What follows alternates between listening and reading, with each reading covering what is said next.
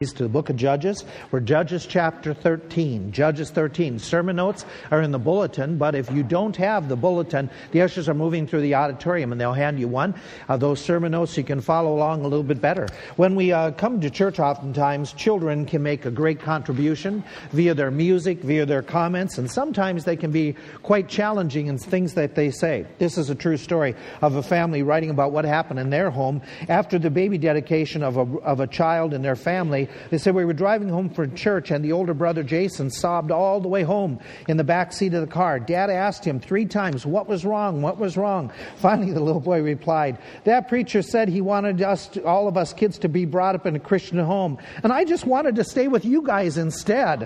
Whoa.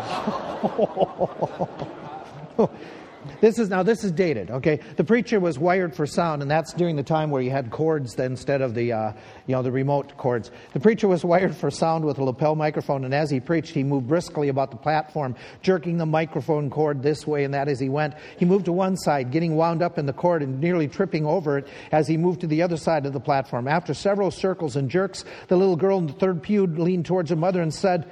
If he gets loose, will he hurt us?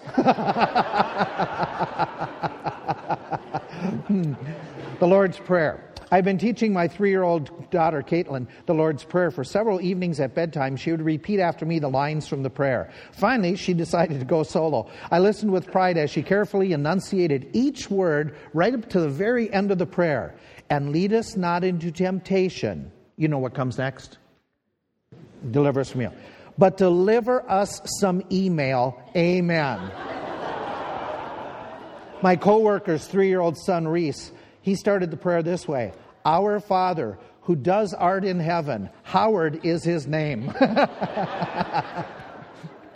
A mother was preparing pancakes for her boys. Kevin was five, Ryan is three. The boys began to argue over who would get the first pancake. Their mother saw the opportunity for a moral lesson. If Jesus were sitting here, he would say, Let my brother have the first pancake. I can wait. Kevin turned to his younger brother and said, Ryan, you be Jesus right now. yeah, we can learn a lot from kids. You know, a lot of lessons that they come up. Even some of their songs are very important. One of the songs that the kids often sing around here is, Oh, be careful, little eyes, what you see. Oh, be careful, little eyes, what you see. Boy, oh boy, is there a text this morning that that is so, eh, so applicable to. It's in Judges 13. We're starting the story here as we go week by week and uh, paragraph by paragraph through Judges. We're coming to that famous character, Samson. And as we start talking about his life, let's just divide it so we get, a, we get to where we want to go this morning, then continue this evening. Let's talk about his background. Let's talk about the period of time that Samson was ministering in. We're in Judges 13, and we get a little bit of the details, and it says this in verse 1 The children of Israel did evil again in the sight of the Lord, and the Lord delivered them into the hands of the Philistines for 40 years. Here's what we've got just very simple. They rebel once again. Now, if you want to get the full focus of this rebellion, you got to go back. It's the same period, it's the same group of Jews on the other side of the country who are rebelling. Back in chapter 10, verse 6, it lists out a lot of who they started following after and some of the gods. And in that story of Jephthah that we talked about last week and in the morning and the evening, it's the same thing. Jephthah is on one side of the country, Samson is on the other. And we read what happened and how they turned against the Lord. Chapter 10, verse 6. The children of Israel did evil again in the sight of the Lord. They served Baalim, Ashtaroth, the gods of Syria, the gods of Zidon, the gods of Moab, the gods of the children of the Ammonites, and the gods of the Philistines, and forsook the Lord and served not him. Now, the area of the country that's on the western side of Israel, that is the story where Samson takes place. They, again, he states that they have rebelled and then this time they're going to turn to the gods of the Philistines.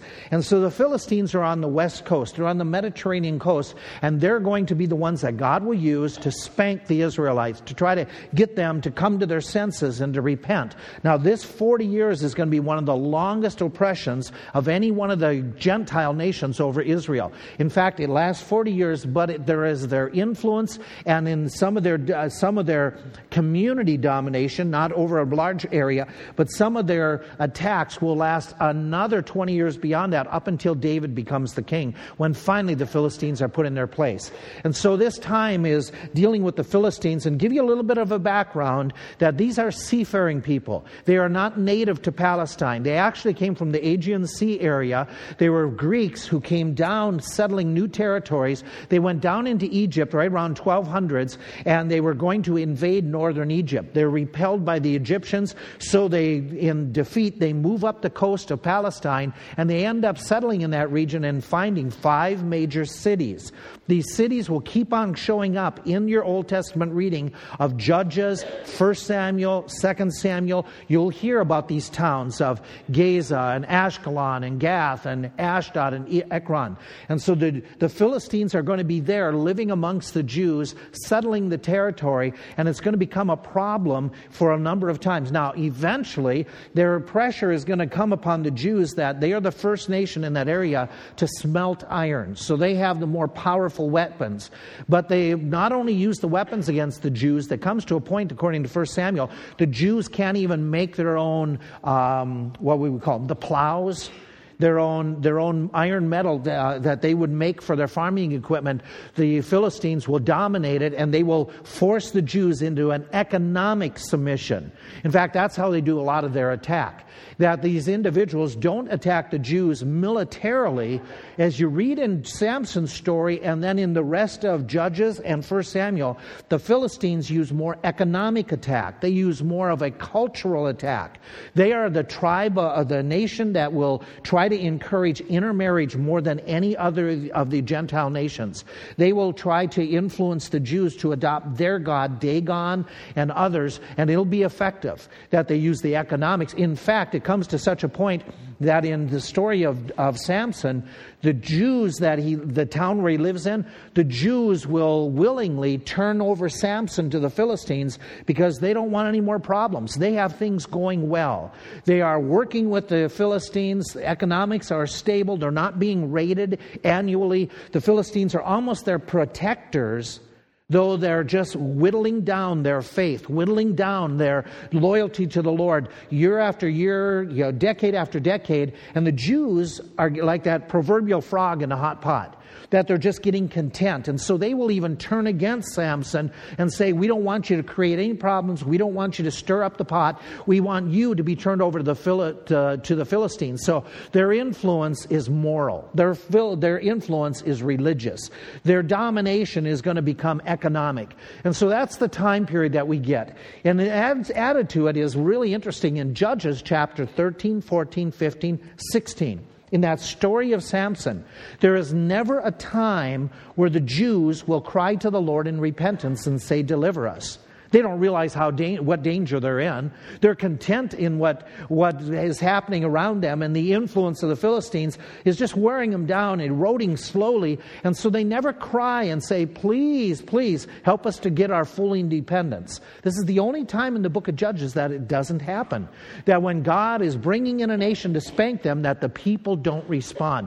In fact, the, uh, this is getting close to the period of 1 Samuel. The priesthood is terribly corrupt. Eli and his sons are coming to the lead of the priesthood. This is a time period where it even talks about the word of the Lord is rare.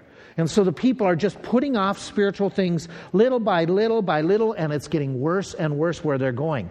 And yet, God, in the midst of this, will raise up Samson because he knows the danger the people are in. Despite the lack of their repentance, he's going to raise up Samson, and he says in chapter 13 to Samson's mom that you're going to deliver a son, and this son is going to begin to deliver the Israelites from the Philistines. And so, God, in his mercy, is keeping his word. God, in his grace, grace is going to turn to them and be faithful to them to his covenant promises, though they're not faithful to him. And the Lord is going to show tremendous kindness, tremendous mercy, but this is one of the darkest hours. We thought that Jephthah was bad. Now they go down a step further. Now they're, they're, they're in some of the pits where they don't even realize how bad it is, and yet God is at work. God is going to move. And what happens is God is going to raise up a, uh, an individual that you know about. His story is Samson. Of all the judges, he gets the most press.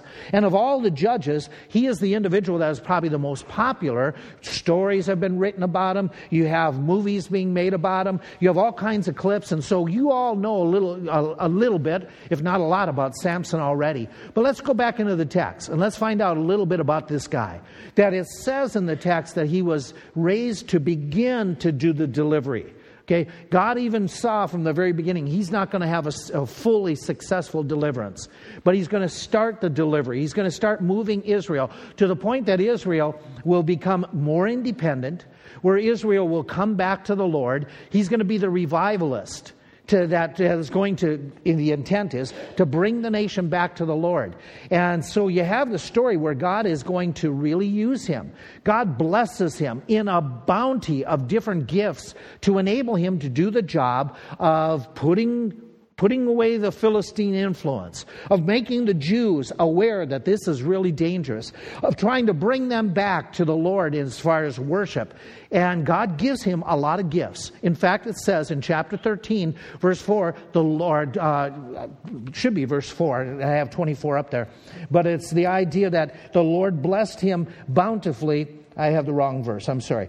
But it talks about how the Lord is going to use him and bless him abundantly. And so I want to just pause for a second and I want to show you some of the gifts, some of the potential that this guy had. How God gave him special events, special abilities, special circumstances that would influence the Jews, that would catch their attention to say, we want to follow him, we want to do what's right, we want to, we want to put the Lord first. It's a miracle birth. It is one of those rare times in the Bible where there's this woman who is barren, and God is going to intercede and say, You're going to have a miracle baby.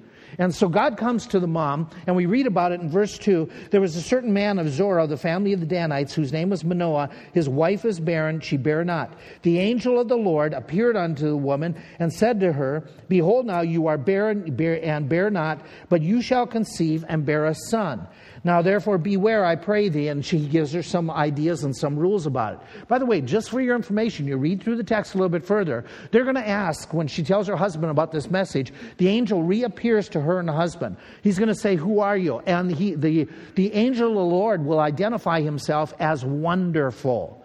Well, that's only one person then.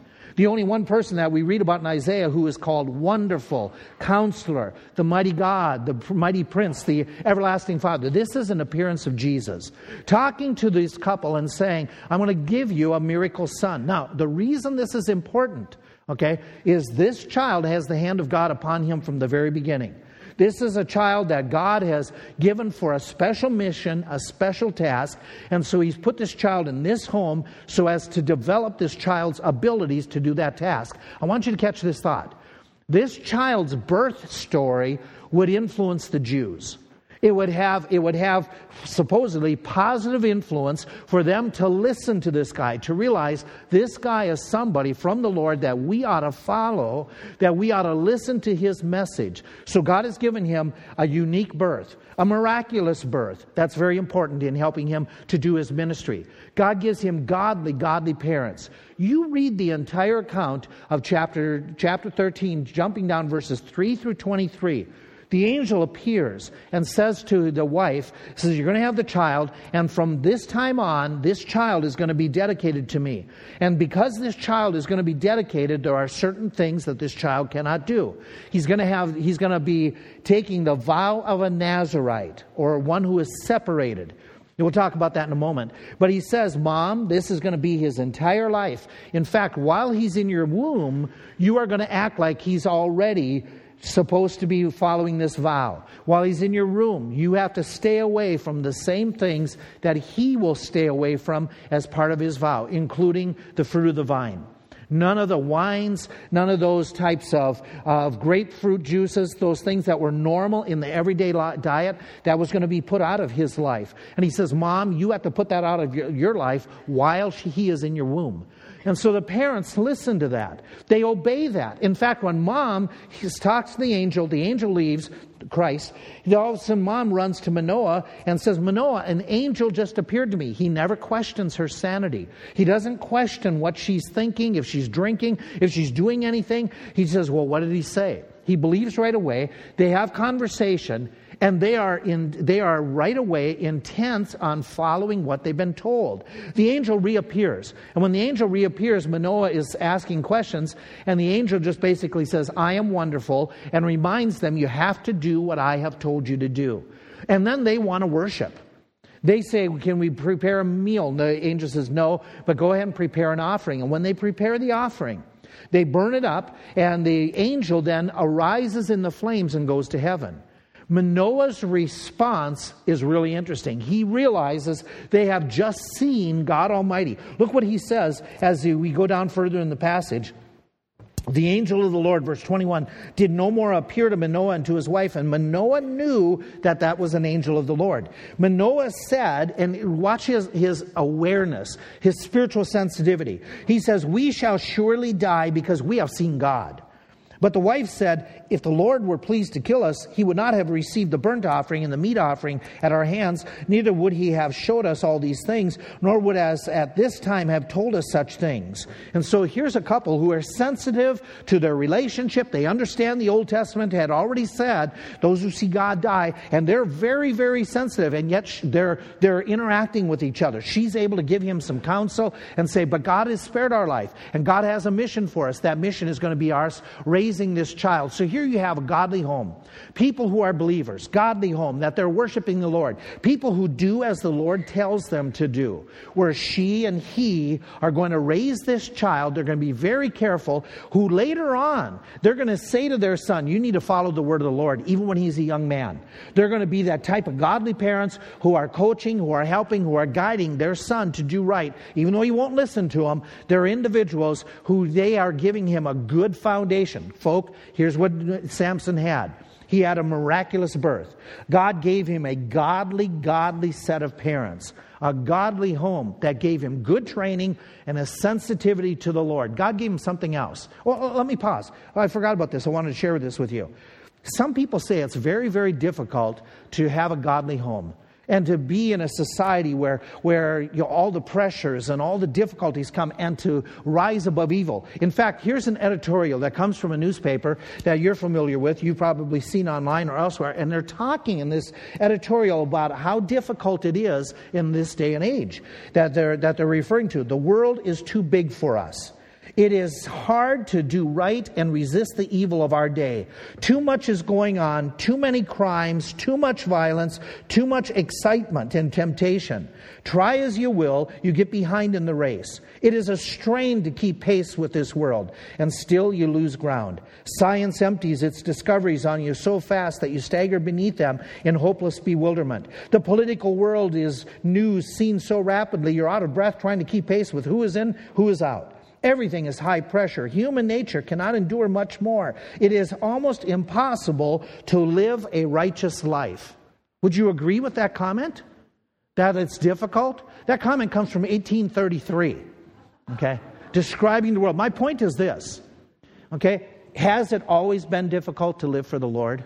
Sure, sure. And so here you have Manoah and his wife, who generations and eons ago, they were living in a really corrupt area, but they lived for the Lord. They tried to re- raise their son to honor the Lord. They gave him the truth. And here he is, Samson, blessed with godly, godly parents. He's also blessed in this regard. God gave him a special ministry, God gave him a special service. God calls him from early on, before he's even conceived. God says, What I'm going to do is I'm going to give you a special task, a special position. He gives him the Nazarite position. It is described in Numbers, it is called separated. That's the word Nazarite. in the, uh, in the ancient language. And here he is. God says, I have separated you for a particular task. Now, understand that vow of the Nazarite was something that anybody could take of the Jewish nation. It would be a temporary, it could be weeks, it could be months that they could do it. But for Samson, it is going to be lifelong. It started while he's in the womb. His mother had to abide by the rules and regulations. And there was three of them, according to the book of Numbers, that somebody who took this vow during that period that they are following this vow where they are consecrated to the Lord in a special way, there are three things they had to observe. One is they could have no fruit of the vine. Never not to deal with it at all, stay away from it totally. And again, that was their normal beverage. So this was taking a big step. Number two, they don't cut their hair. They're not supposed to cut their hair at all. Though the Bible says that long hair is a shame, in this case, in this vow, they were supposed to leave their hair grow out so as to identify that this person, this in particular, this Jewish man, is really consecrated and for this period of time, he is dedicated wholly unto the Lord. Number, number three, they were not to touch dead bodies. You know, in your everyday life, you're going to deal with in living in a land where there's animals and there's you're dealing with all kinds of, of flocks. You're going to touch dead critters.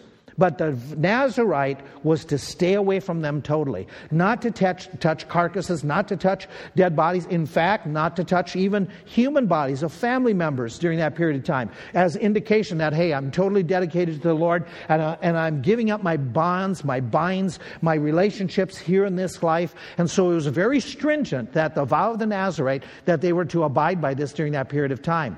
This way, God is saying, Samson, I have set you aside. I'm giving giving you godly parents to raise you this way. I've given you a miracle birth. I want you to be an illustration to all the Jews that you're going to minister to, that you're going to lead. I want you to be an illustration of complete dedication. They're going to be able to look at you at any time and see by your long hair that you are one who is dedicated to me in your life, that you are serving me, that you're obligated. So I'm giving you this type of a commission, a special task. And I'm going to enable you to do that special task by giving you the Holy Spirit as needed. And you'll find it's repeated several times that says the Holy Spirit came upon him. The Holy Spirit came upon him. The word is rushed, as in rush into somebody and kind of give them a push. And so here the Holy Spirit, and again, it's different in the Old Testament than today.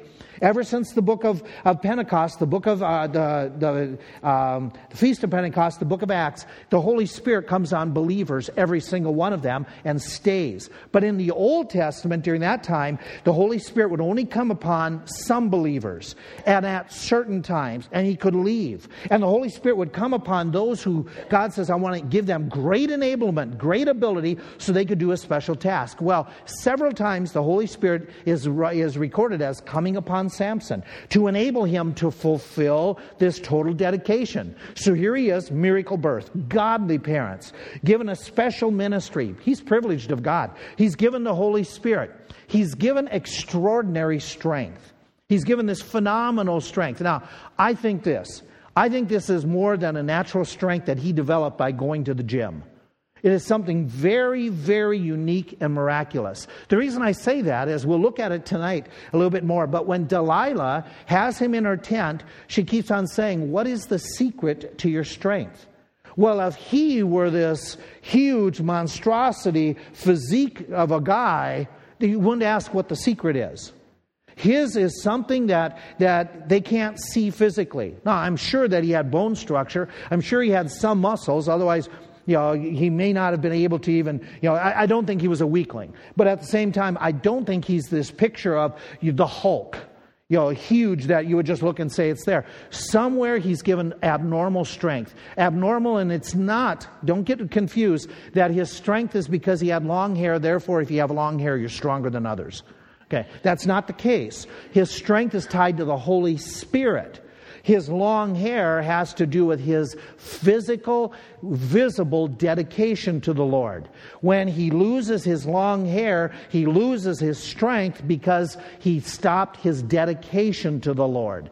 And so here he is, this guy who's given this extraordinary strength. In fact, multiple stories. You just walk through the different stories you have in chapter 14, talking about him and his life. All of a sudden, you jump down in chapter 14, verse 5. It says, Then Samson went down, he and his father and mom, to Timnath. Timnath is a village about four or five miles away from their hometown. It's a Philistine town. It goes on and says, They went down to Timnath and came to the vineyards. Behold, a young lion roared against him. The Spirit of the Lord came mightily upon him. He rents this lion as you would tear apart a small, small sheep and small animal and he had nothing in his hands. He didn't tell his mom and dad, so somewhere in this trip they get separated. And he goes down and he's attacked by this lion. And by the way, the lion is in attack mode. This isn't some snaggletooth that's laying by the roadside that's all feeble and weak, you know, that's been hit by a car and he's going to put out, put out of its misery. He's going to be attacked, and he's going to attack back with his bare hands against this wild beast and tear it apart. Extraordinary strength, phenomenal strength.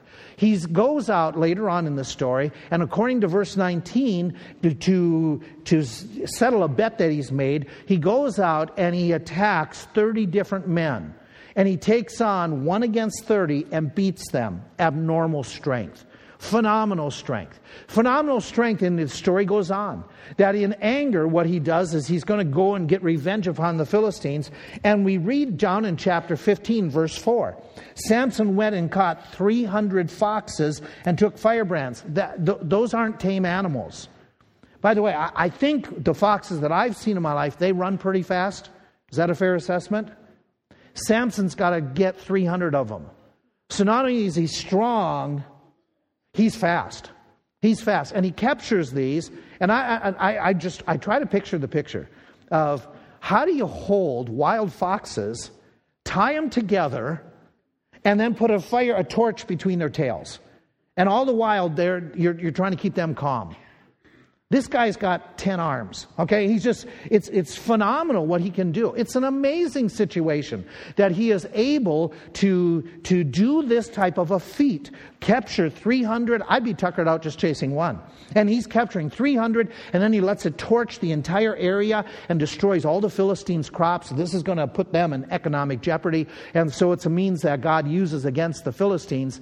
But then on top of that, he goes into battle right after that. And when he goes into battle, chapter 15, the Philistines are coming after him. They send soldiers because he's just ruined a lot of their crops. And so they send armed soldiers to capture him. And we read in chapter 15, down in verse 14, when he comes to Lehi, the Philistines shouted against him, the Spirit of the Lord. So they're going to attack him. The Spirit of the Lord comes mightily upon him, and the ropes, the cords that were upon his arms became as flax. They just melted away as if burned with fire. And his bands were loosed from off his hands. He had been tied up, been tied tight by his fellow villagers, villagers who were turning him over to the Philistines. And he had said to them, The only thing, I, you know, I'll let you tie me up and deliver me, but don't you attack me. And they said, We'll do that. We just want you out of our hair because you're making problems for us uh, with the Philistines. And we don't want problems with them. We want to live in harmony with them. That's, again, how bad the Jews were at this point. And so they turn uh, Samson over, and when he gets into the midst of the Philistines that they turned over, there's this group that it's at least a thousand, if not more, that are come armed soldiers. They, they know this guy's got some extra ability and power. So they send a thousand plus to arrest him and they come and attack him. They want to get rid of him. He's burned up all their crops. They want to get revenge on him. And when they attack, the passage goes on and it says that he found a new jawbone of an ass, of a donkey that had died, and put forth his hand, took it, and he slew thousand men. That he wins this battle. Folk, you got to think this through. He's against people in armor, he's against people who have iron weapons the best of the day. He's against a military group, a cohort that is organized, and he beats them. One man against a thousand. That's phenomenal. Now, it wouldn't be bad if he were one man in a tank, but he wasn't. And he had no phenomenal weapons. He had no laser gun or a, you know, a laser a sword. He didn't have anything special, just a bone. And he attacks and he wins, he defeats. This is phenomenal. Phenomenal strength. And then you have what happens 20 years later. The chapter ends in chapter 15, and you have 20 years between chapter 15 and chapter 16. And we read in chapter 16 Samson goes to Gaza, another Philistine city, and he visits a harlot there. And it's told the Gazites, the people of that town, that Samson is in their city. They circle him and they lay in wait all night at the gate of the city, waiting for Samson to leave the harlot. And they were quiet all night. So they got this ambush ready. And in the morning, when it is day, we're going to kill him. When he comes out the gate, we're going to slay him. And so, how many they have, I don't know. But remember, the last time they fought with him, a thousand wasn't enough. So here he is at midnight. He gets up and he takes, goes to the city gate where they're laying in ambush, and he takes the gate off the hinges. Oh, I take that back. That's not right. He takes the hinges and the gate and the post, the foundation posts. He picks them up and he walks out of town with the gates of the city. Can you imagine those hundreds of Gazites sitting there watching their front door being taken off? And he's walking away with it. And they say, You attack first. No, you go. Not a, nobody, nobody stops him. Why? What do you think is the feeling amongst the Philistines? Fear. Because he might drop that gate on you. Okay, by the way, just, just to give you an idea, this is a huge, this isn't like, you know, take the door off the auditorium. We're talking from archaeological evidence, we're talking that we're something that's like eight to 10,000 pounds. This is big stuff. And by the way, just to give you a comparison, that's what he's walking away with. That, that's the idea that he goes out in our parking lot, picks up a large pickup, and starts walking down the street. Would you bother with that dude? Okay, let me add to it. Let me add to it to just give you an idea. He's going to carry it 35 miles. Oh, by the way, it's uphill both ways. Okay. It's a hilly territory. Okay? He, this, this is one one super strength guy. God's giving him the all he needs to do a task for the Lord. He's given him answered prayer. You read in his story, in fact, you only read twice where he prays. But when he prays in chapter 15, it's after that battle with the thousand, where he defeats the thousand. He says, God, I need water. I need water. God hears him. God gives him the water. At the very end of his life, he prays again, God, restore my strength so I can bring down the temple. God hears him. So here's a guy, godly home, a special ministry. God gives to him supernatural strength to do the job. God gives to him answered prayers. God gives him all the gifts, the abilities to lead Israel out of the influence of the Philistines and to return to worship with God. God's given him visible visible appearance that he is dedicated to the Lord. God has, has singled this guy out to say, You're the one to be the leader. You're the one that people can look at. They can be amazed by what, what's in your life, and by your dedication to me, they will be drawn to me. And God is doing a phenomenal work in the sense of providing Samson all that he needs to do the job, to get them to turn to repentance. And he doesn't do it. Oh, yeah, he beats up a thousand. Oh, yeah, he burns their crops. Oh, yeah, he walks away with their front door. We know that. We know that he is used at times, but he never accomplishes the entire task. He never fulfills what God could have done through him. Why is that? Why is it that he ends up at the very end? He ends up a prisoner to the Philistines. Why is it that he ends up blinded? Why is it he ends up serving them for an extended period of time instead of serving the Lord? Why is it that none of the Jews come to a point of revival because of his influence? God gave him everything he needed to be an influence, but he doesn't. He doesn't fulfill the task. Why is it? Why is it that he ends up in our Bibles? That we look at him, we say, here's a guy who's gifted, who's talented, and yet the moral of his story is wow, he blew it. His problems. If we can summarize his problems, let's just summarize it this way Samson's problem was Samson. The problem was him.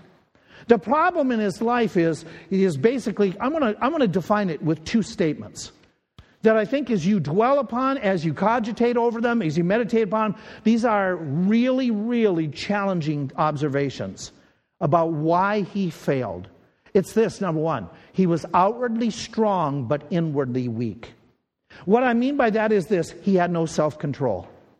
His passions were what dominated him.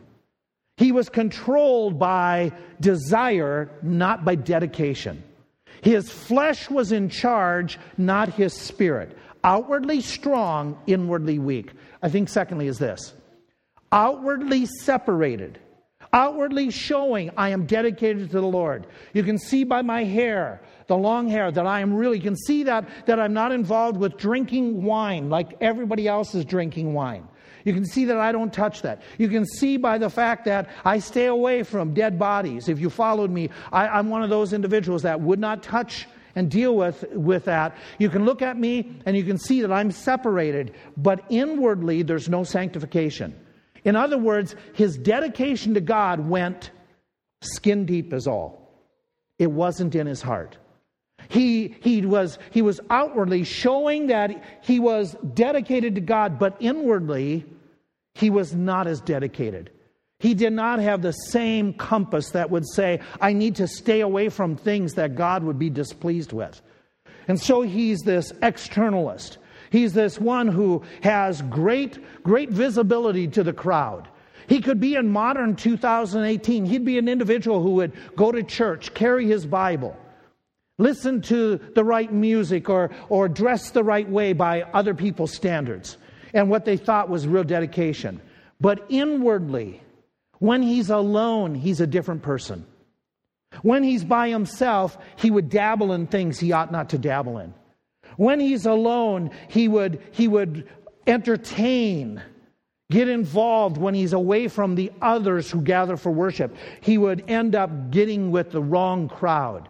He's an individual who does not adopt inwardly a real spirit of holiness. Outwardly, everybody would say, oh, he's the guy. Inwardly, he's not holy. He's not. Let me, let me prove my point here. Go to chapter 14, verses 1 through 3. Watch what is developed in his life story. In chapter 14, verses 1 through 3, he is old enough. God is blessing him. God is raising him up now, as we read at the end of chapter 13, that all of a sudden he is an individual that God is moving him. God is giving him the Spirit. He's ready to do his job. Chapter 14, he ends up going to visit Timnath. He's, he's wandering down to the Philistine village. While he gets to the Philistine village, according to verses 1, 2, and 3, he sees a Philistine girl that he sees from a distance. That means he's looking at her physical features, her beauty, her physique. That's what's attracting him. And he goes back to mom and dad and he says, Mom and dad, I found a woman that I want to marry. And mom and dad's response to him is, uh, um, verse 3 Isn't there a woman from amongst the Jews or among all our people that you can take as your wife rather than go to the uncircumcised Philistines? And Samson said unto his father, Get her for me. Here's an individual that is going, he's moving not by principle, but by purely what he sees with his eyes. He wants his parents to, with this customary, Mom and Dad, you arrange the dowry, you take care of the thing, and make arrangements so I can marry this girl. Go talk to her parents and make, make the arrangements. And his parents say, This isn't right.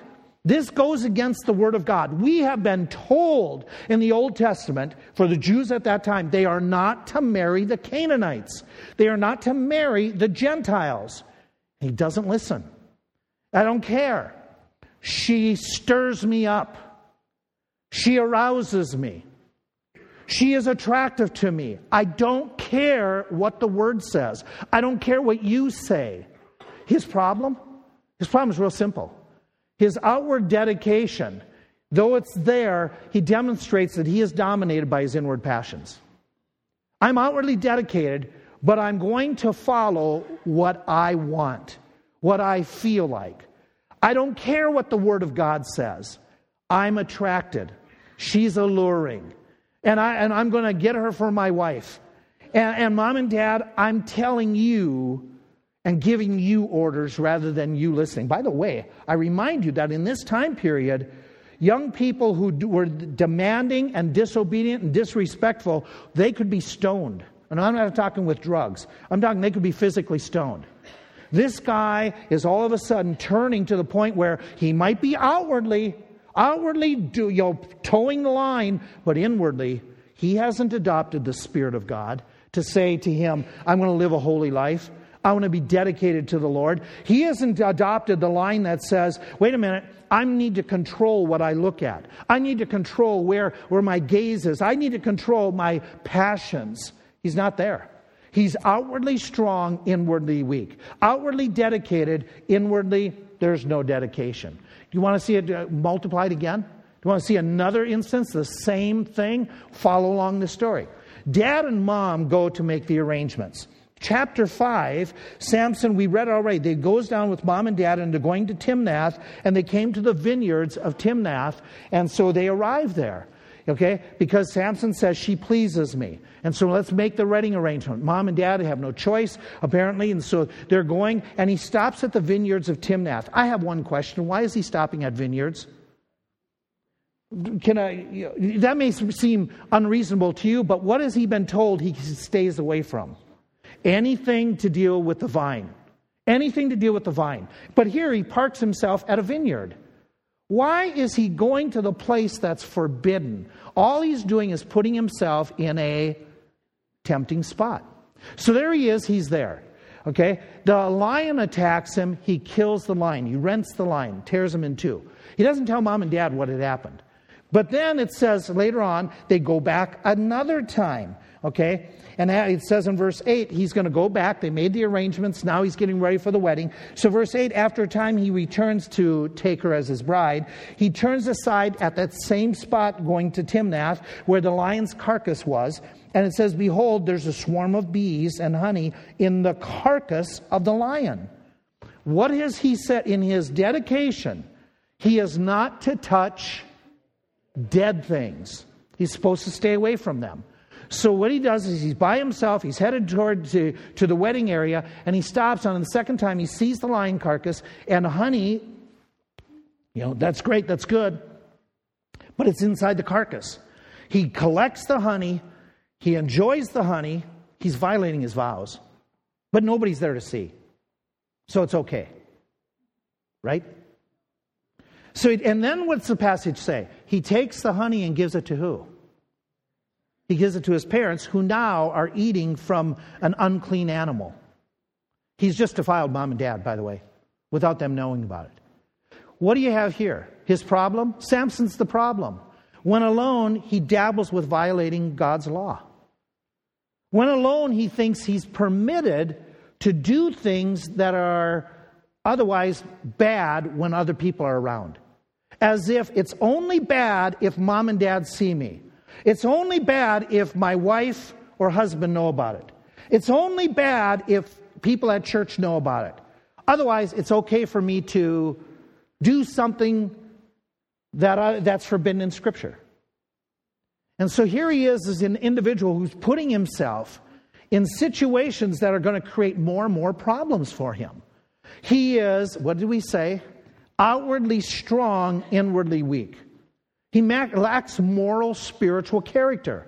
He is outwardly separated, but not inwardly. So that when he can be by himself, he thinks it's okay to cuss and curse and to carry on. When he, he would be a modern day example, would be when I'm by myself, then I can give into the passions and view the pornography that's on the internet. And it's not that bad because nobody knows about it. He's that type of person that says, hey, listen, I can get away with foul language, foul stories. I can get away with drunkenness because nobody at church knows about it. Nobody knows it, even though the Word of God says I'm not supposed to do those things. Even though nobody knows that I lie and cheat on my finances, it's okay because nobody knows outwardly coming and portraying that we're worshiping, that we're doing right, but inwardly the character is not there. The sanctification is not there inside. That's the Samson. That Samson goes, his wedding. Do you want to see what happens here? He's getting married to the Philistine, contrary to what God has said, down in verse 10. So his father went down unto the woman, and Samson there made a feast, for so used the young men to do. The feast, by the way, the Hebrew word is an interesting word. It has to do, without exception, the word used here has to do with drunken festivities. Okay? So he's delivering the wine to other people. Whoa, time out. He's supposed to stay away from the wine. He's hosting a seven day party that's becoming a drunken, a drunken event. So again, what he's doing in this occasion is he's violating things. Then, in the middle of the celebration, he's emboldened, well, not in the middle, in the early part of the celebration, he's emboldened to gamble with the people who are there. Okay? Let's do a little bit of gambling. I'm going to make money off of you. So Samson says to them, verse 12, I will put forth a riddle unto you. If you can declare it to me, give me the answer in seven days and find it out, then I will give you 30 of you, I will give you really special garments. You know, 30 changes of garments. And again, remember in Bible days, clothes were considered, you know, part of your savings program. But if you cannot declare it to me, you owe me 30 different changes of garments. Whatever he's going to do, a 30 of them, I don't know. But, you know, one for each day of the month. And they said to him, Put forth the riddle. riddle. He gives them the riddle. It came to pass, verse 15, on the seventh day, they still can't figure it out. And so they go to his wife and they say to his, his new bride, they say, Entice your husband that he may declare unto us the riddle. Otherwise, we're going to kill you. We're going to burn down your house and we're going to kill you. They're serious about not losing the bet. I mean, this, this is the type of people that Samson is hanging around. Does that tell you about where he's dipping? And he's, in Samson's wife, she, verse 16, she does the woman thing to get her way. Did you see it? Verse 16, what does she turn on? She turns on the tears. She wept before him. You hate me. You don't love me. You put forth a riddle unto the children of my people, and you didn't tell me. You're keeping secrets. He said, Hey, I have not told it to my dad nor my mother. Should I tell it to you? I'm going to cry some more. And she, wept before him how many days? Oh, my word. Okay. Woman, get over it. Okay. It came to pass on the seventh day that he tells her, because she lay sore upon him, the perpetual drop, drop, drop, drop. She wore him down. This is torture. Drop, drop. The water torture of the tears. And he tells her, and she goes and tells the riddle to her people. The men of the city come to him and they say, We, we solved it. Know, the strong strength is in the lion, the sweet is the honey in the lion. And so he said, uh, don't, now look at the end of verse 18. He's upset. He knows they got this answer from his wife. I just don't know the way he responds here in calling his wife. Okay. If you had not plowed with my heifer, you would not have found out my riddle. I can't imagine any guy saying that about his wife. You know, mad or not, that's just fighting words. Amen, ladies? Yeah. He's ticked. He's upset. She's tricked him. By the way, in defense of her, these are her relatives, okay? And they have threatened to do what? To kill her. By the way, do you know what they end up doing to her? They kill her. You read a few more verses, they burn her father's house and everybody in it. Talk about friends. Yeah. And so that, that's the group that Samson's hanging around with. And so what happens is they, he, tell, they, he gives the riddle. Samson, what's the problem? What's the problem here? Okay, there's so many. Why is he marrying a Philistine? Why is he partying with the Philistines? Why is he having a drunken fest feast with the Philistines? His, his vows said, You're to deliver the people from them you're supposed to lead my people away, and they're becoming your bosom buddies. You're supposed to be separated. That's what you dedicated your life. That's what I called you to do. You're not separated. You're serving wine to these guys when you're not supposed to be near the wine. You're in the midst of these guys who are tricking you, who are in, endangering your life. I, I, you know, there's, there's a saying you can't fix stupid. Samson is stupid. Here he is in the midst of this. He's going to end up ruining, ruining his own testimony before his own people to the point that just a few verses later, they would rather have the Philistines than him, and he's their judge. Why? He's losing all influence. He's losing all credibility. He's losing the crowd that he's supposed to lead. In fact, if they follow him, they'll be more in bed with the Philistines. I meant that as a superlative or as a literally it ends up true. He ends up in bed again with the Philistines, literally. The guy has just compromise after compromise and losing his testimony. He is outwardly strong, but inwardly weak. He cannot stand against the crowd. He cannot, he cannot live a holy life when he's alone. He's not an individual to say, these, these, these commitments that God has asked of me, this, this illustration of dedication, it's too hard for me. Because it goes against my passion, it goes against my pride, it goes against my partying attitude, and, and it would be too strict for me. But this is what God called him to do.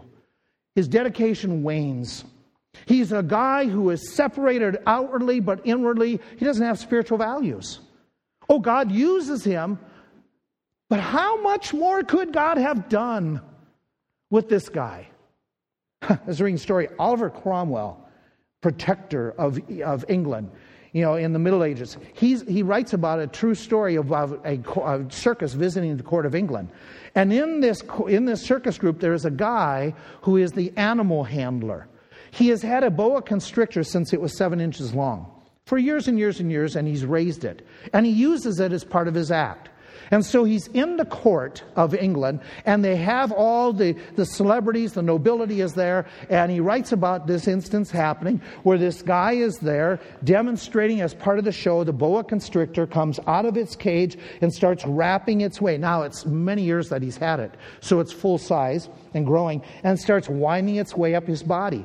And the crowd sitting there are oohing and awing, and they're amazed by him just standing there, and this is part of his show that the boa constrictor gets around him, and then they take it off, and he's fine.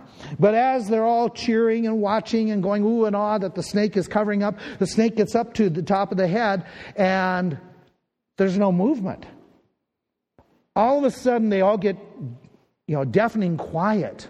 Cromwell describes it that they're quiet and then they hear the unmistakable sound of bones breaking. So people rush in. The other circus performers rush in, but it's too late. His pet snake killed the performer. He thought he had it under control. He thought everything was okay. He had done it before, never a problem. That's Samson. That is Samson playing with fire. That Samson at this moment, he is looking and he is saying, wait a minute, I've gotten away with stuff and God has graciously used me, and yet how much more could he have done for the Lord? How many of those Jews could he have delivered and brought to real faith? How many of the, of the problems that show up in the next generation and the difficulties that happen to Samuel, to David, to Saul because of Samson's lack of following through with what he should have done? In fact, it gets worse. I'll show you tonight how the Philistines, they end up mocking God because they never see the power of God displayed the way it was supposed to be displayed. Oh, I just remembered another time. Do you remember the other character from the Philistines who really mocks God and thinks he is more powerful?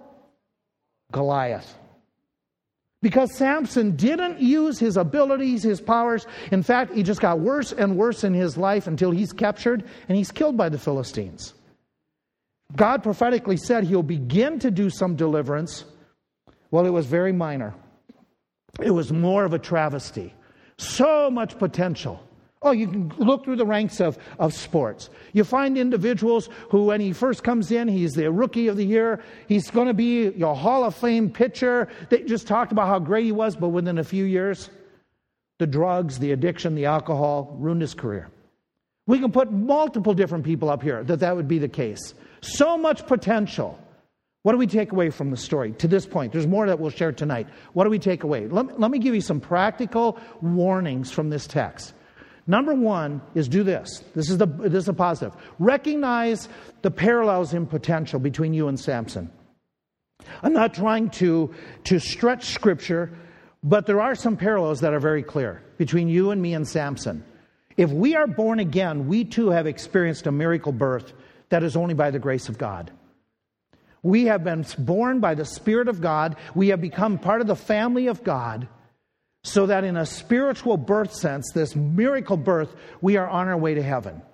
God has graciously brought us into the spiritual realm of eternity to live with Him by making us His child.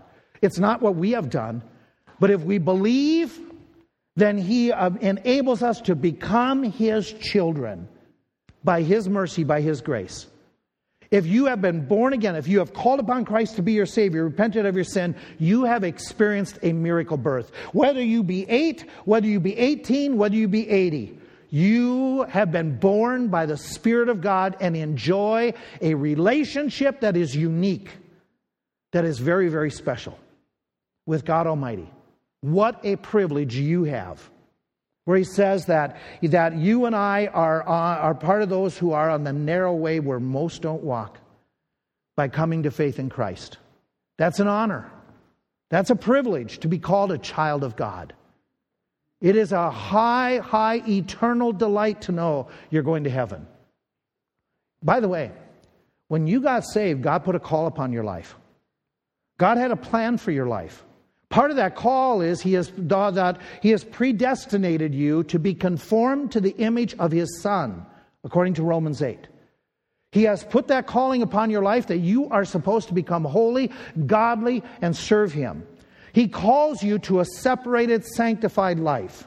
It's not the same as the Nazarite vow, but it is in modern day a life of holiness. In fact, how does he say this time and again in the New Testament? As he who has called you is holy, so you be holy in your conduct, in all that you do. Because it is written, Be holy as I am holy. What does he say in Ephesians? He says, Be imitators of God as dear children. Walk in the love of Christ.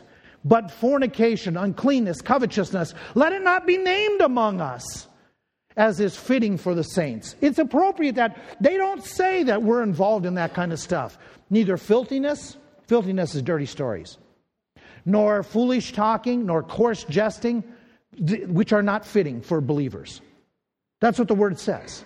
We are called to this type of life where we love not the world, neither the things that are in the world. If we love the world, the love of the Father is not in us.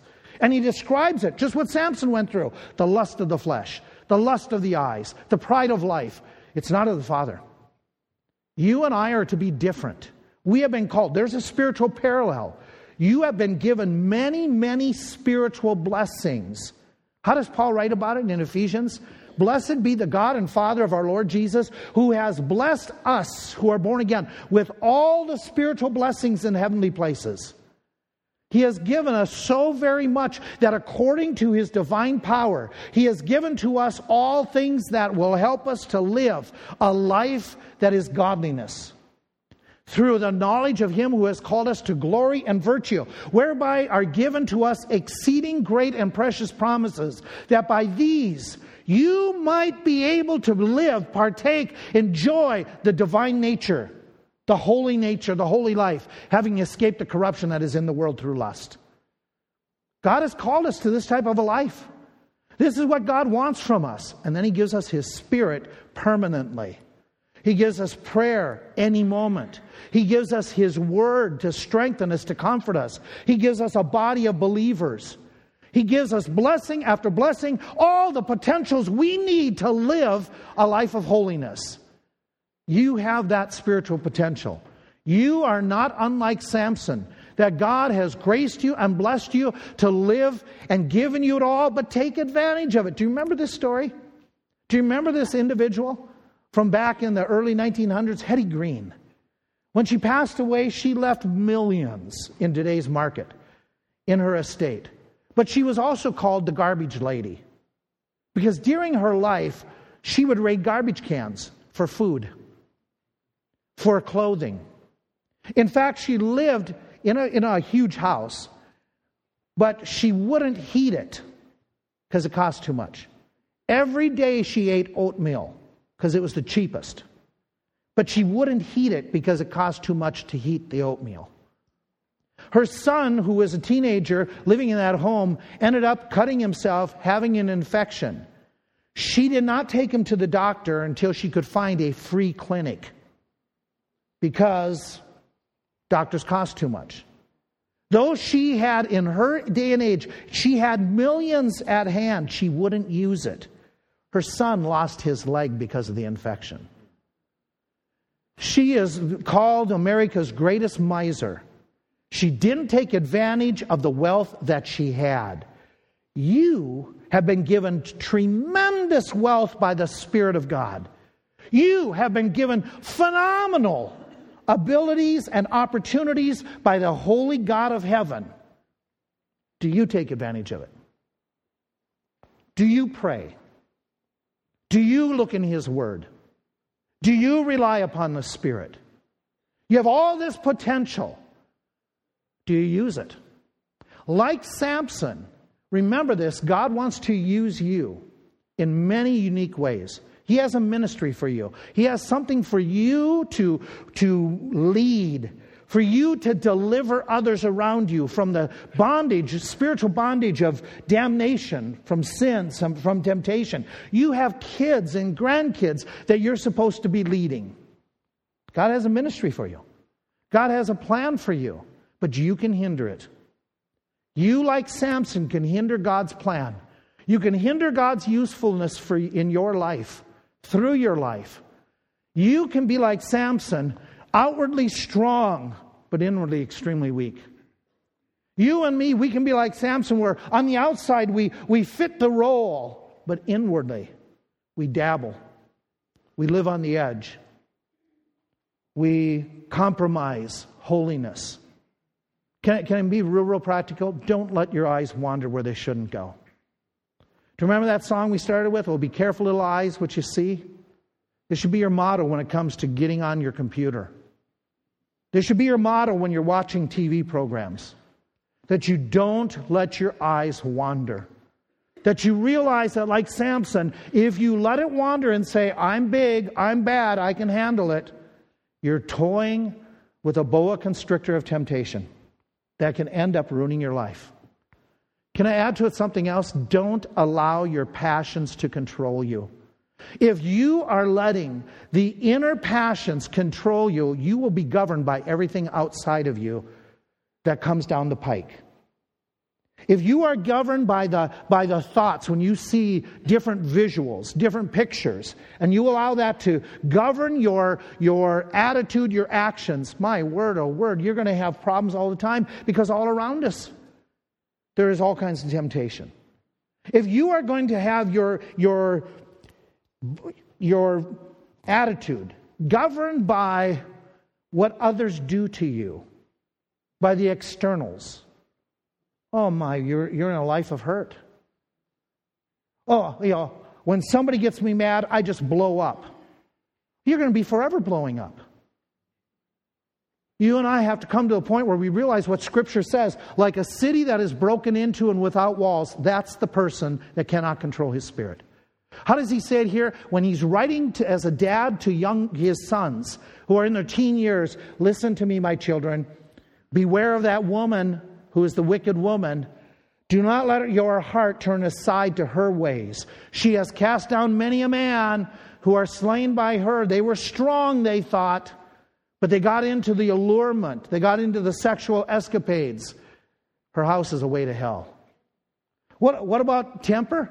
Who is slow to anger is better than the mighty. Who rules his spirit is better who, than he who captures the city.